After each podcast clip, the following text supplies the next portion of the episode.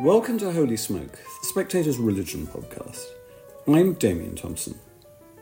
On the 18th of December, just as Catholic priests throughout the world were preparing for the great feast of Christmas, the Vatican dropped a theological and pastoral bomb on them in a document written by Pope Francis's new doctrinal chief, his Argentinian protege, Cardinal Victor Manuel Fernandez. Entitled Fiducia Supplicans, it announced that henceforth a new type of blessing would be available for same sex couples and couples in other sorts of irregular relationships, such as unmarried parents. Cardinal Fernandez, whose nickname is Tucho, has been Francis's unofficial personal theologian throughout this pontificate. But since last year, he's occupied the very grand office of prefect of the Dicastery for the Doctrine of the Faith a role that arguably the greatest Catholic theologian of the 20th century, Joseph Ratzinger, performed for Pope John Paul II. But Tucho Fernandez is not, and would not pretend to be, Ratzinger's intellectual equal. He's a maverick who's been dogged by controversy ever since it was revealed that, as a young priest, he wrote an extremely embarrassing book on the theology of kissing. When that was revealed, he said, Oh, I've written much worse than that. And boy, he wasn't kidding.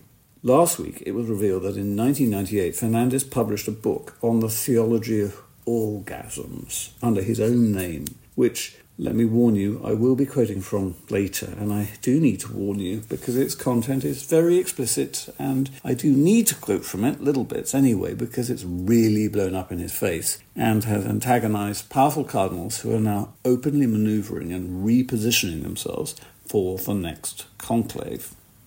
But let's go back to December the 18th, because the document that the Vatican published that day, written by Fernandez and signed by Francis, has created a degree of disunity in the Catholic Church that's unprecedented in my lifetime.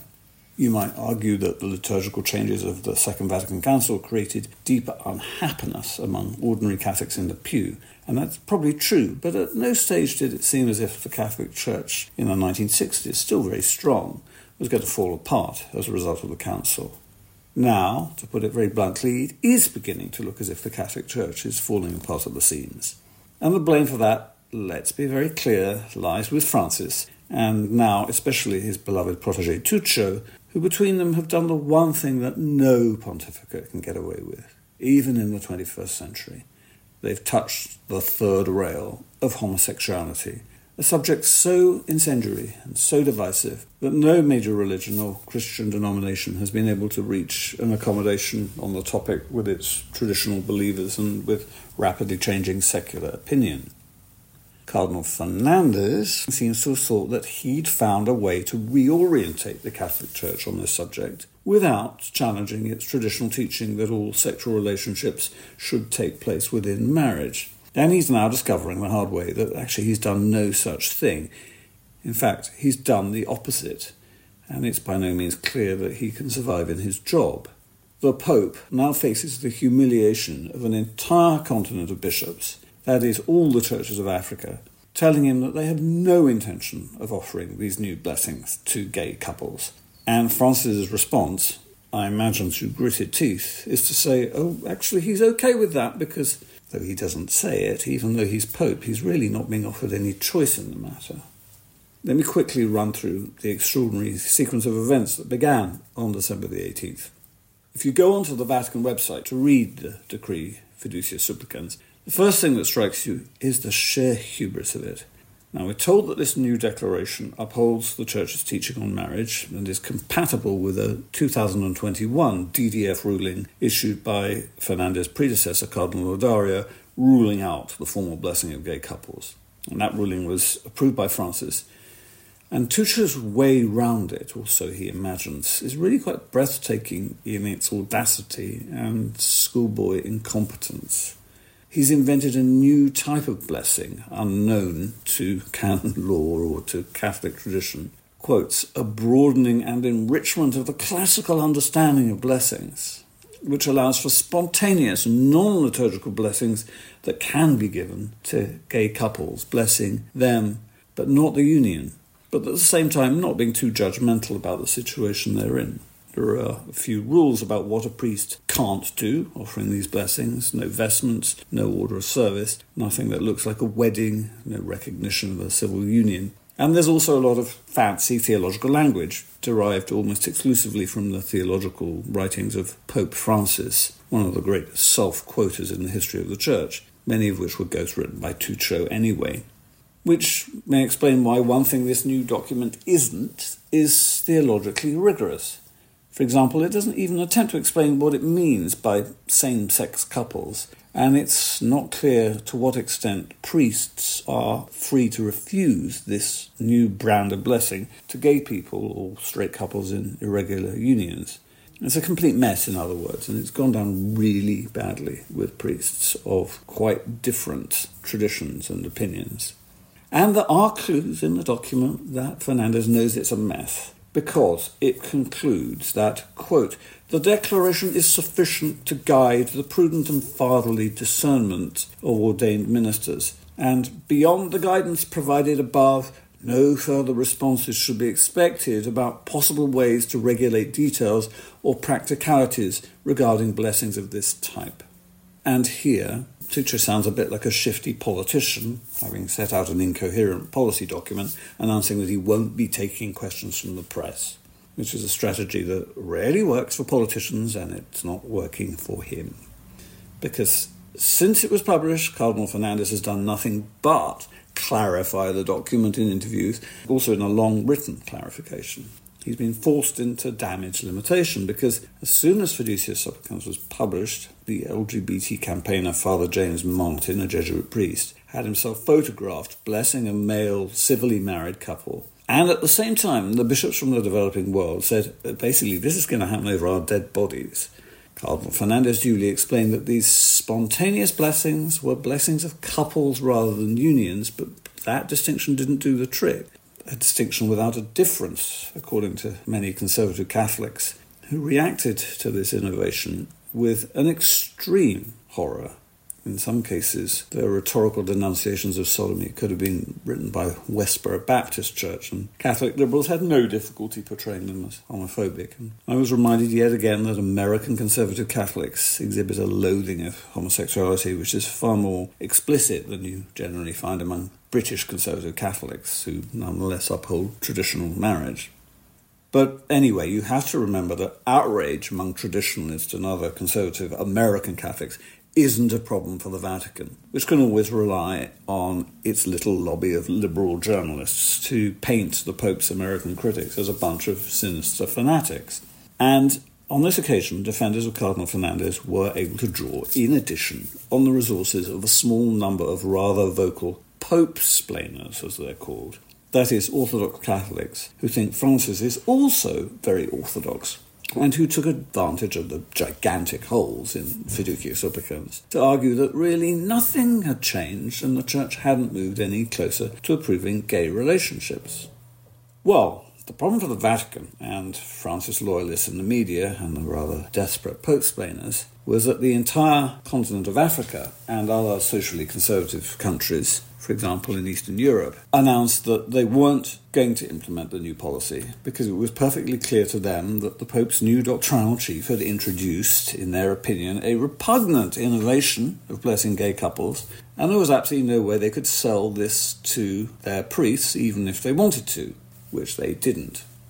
And it's significant that Francis, confronted by opposition from all the bishops' conferences of Africa, basically rolled over and said, Fine, you can ignore this. Meanwhile, liberal bishops in Europe have been saying, no, we're not going to ignore this, and indeed we're not going to allow priests to refuse to implement Tucho's guidelines. From the Pope's point of view, perhaps an equally ominous development, there's no consensus at all from middle of the road bishops in America, or for that matter, England and Wales. No unanimous praise for this pastorally compassionate document which is extraordinary when you consider that until a few years ago, Francis only had to open his mouth for the English bishops to start talking about him as if he was the fourth person in the Holy Trinity. I always remember the way Cardinal Vincent Nichols used to say, Pope Francis, Pope Francis, Pope Francis, like a sort of invocation. Well, he's not doing it anymore. Let's go back to 2016 and the moment, I think, when these middle of the road bishops, such as those in this country, first began to entertain doubts about Francis's judgment.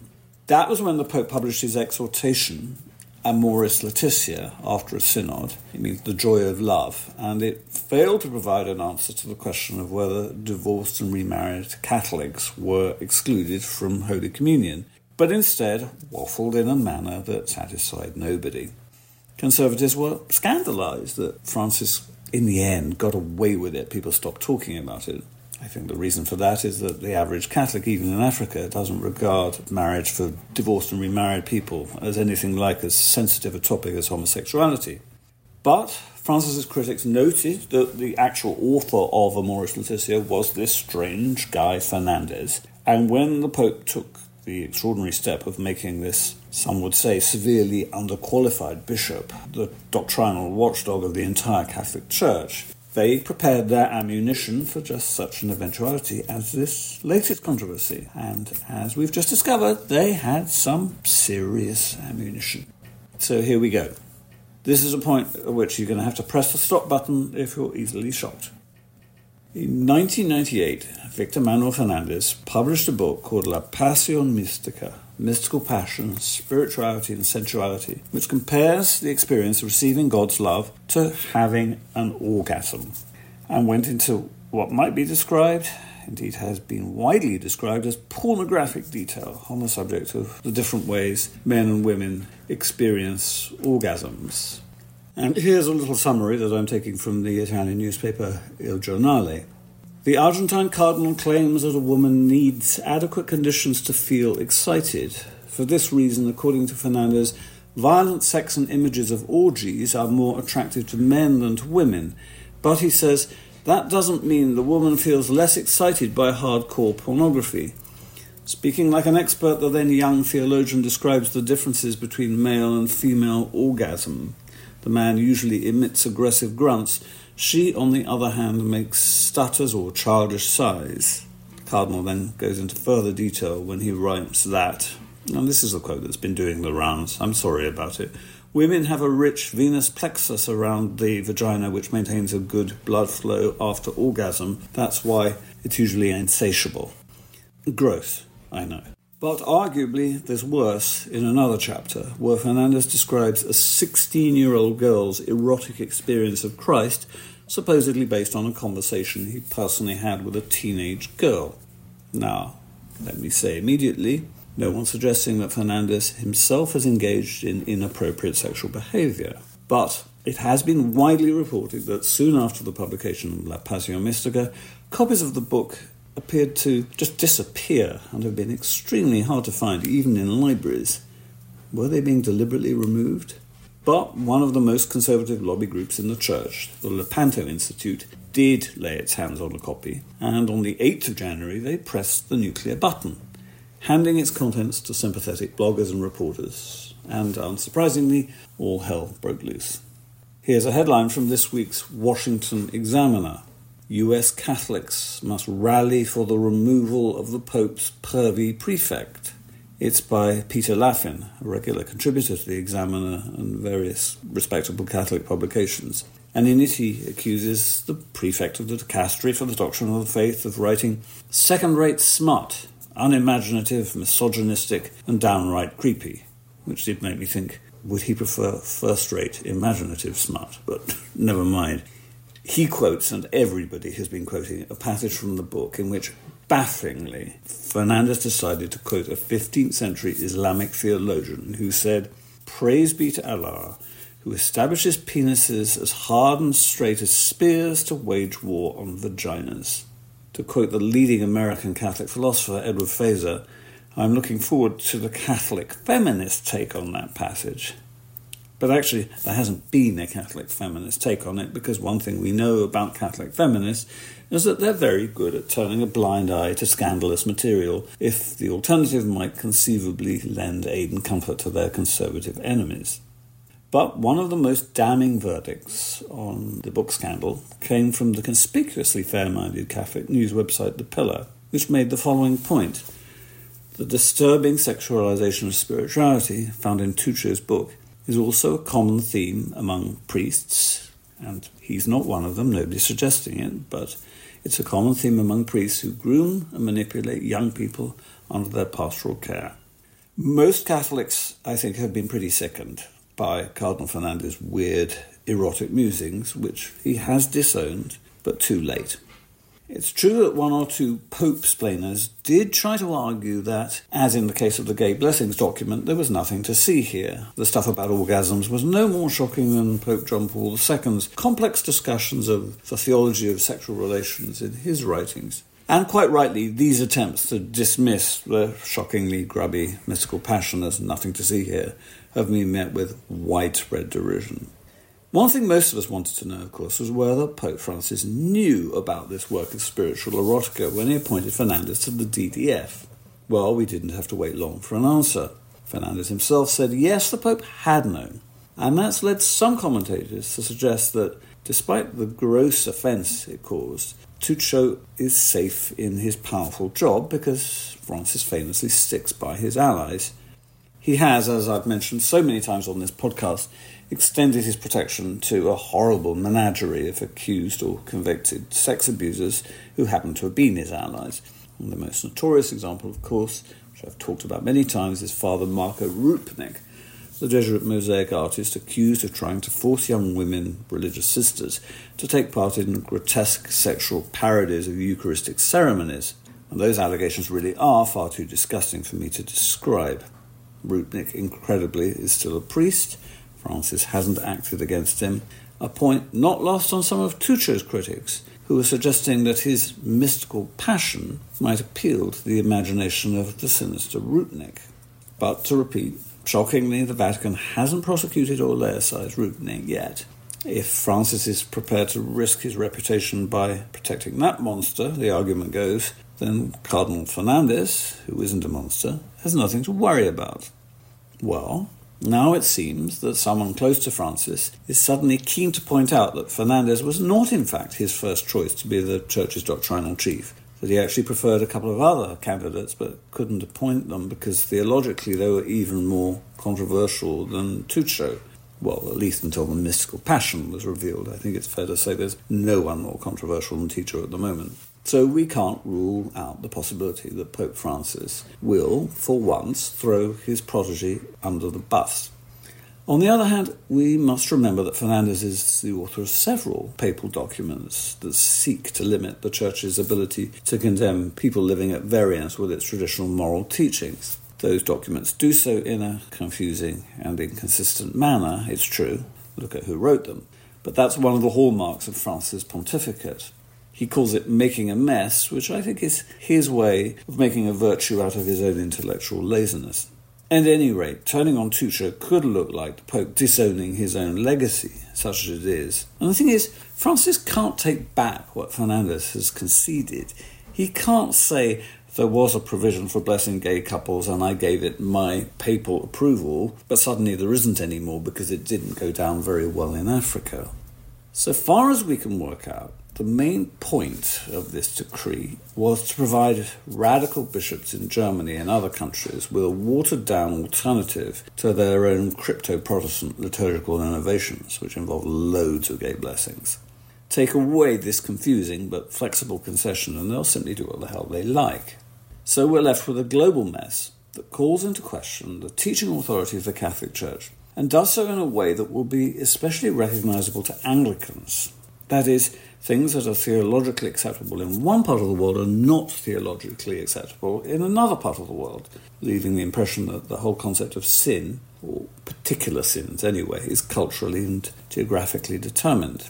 Now, that's not a mess that any of the cardinals hoping to succeed Francis particularly want to inherit, but the important thing, for some of them at least, is that they do get elected pope. Francis is now 87 years old, and although probably mentally unimpaired for his age, is visibly running out of steam. He's been so obviously wrong footed by Fernandez's amateurish interventions on the ultra sensitive topic of homosexuality that it's beginning to look as if he's actually fallen on the third rail himself. And the response of the Pope's most senior lieutenants, apart from Tucho, that is, is not to pluck him to safety, but rather to distance themselves from this pastoral train wreck. Cardinal Pietro Parolin, the long serving Italian Secretary of State, has just drawn attention to the visions created by fiducia supplicans, thereby putting some distance between himself and his boss. Arthur Roche, the head of divine worship, has complained huffily that he wasn't consulted about the document. Now, the first of these men, Parolin, is genuinely papabile, and that's a difficult thing to have to acknowledge, given Parolin's role in setting up the diabolical Vatican deal with Beijing. The second of these men, Uncle Arthur, thinks he's papabile, and that would be equally appalling if he wasn't so widely despised for his Cromwellian crusade against the Latin Mass. But my point is that a number of ambitious cardinals, and uh, quite a few others, would rather inherit an appalling mess than not inherit the throne of Peter at all. And it's dawning on them that the greater the distance they can place between themselves and a pontificate notorious for its theological miscalculations and protection of sex abusers, the better. The extraordinary backlash against Tucho's tentative gay blessings shows that there's no chance whatsoever of a Francis continuity candidate walking out onto the balcony of St. Peter's. So watch out for some very interesting manoeuvres over the next few months, as I think, irrespective of the Pope's state of health, power drains away from his office. And watch out for some fairly desperate attempts by the old Pope's media propagandists to work out which way the wind is blowing but I think the look of panic on their faces gives us some idea. It's blowing away from Francis. Oh, and there's been one last surreal twist in the plot of this grubby farce. Cardinal Fernandez has just announced that his office is working on a very important new document on the subject of, I'm trying to keep a straight face, human dignity.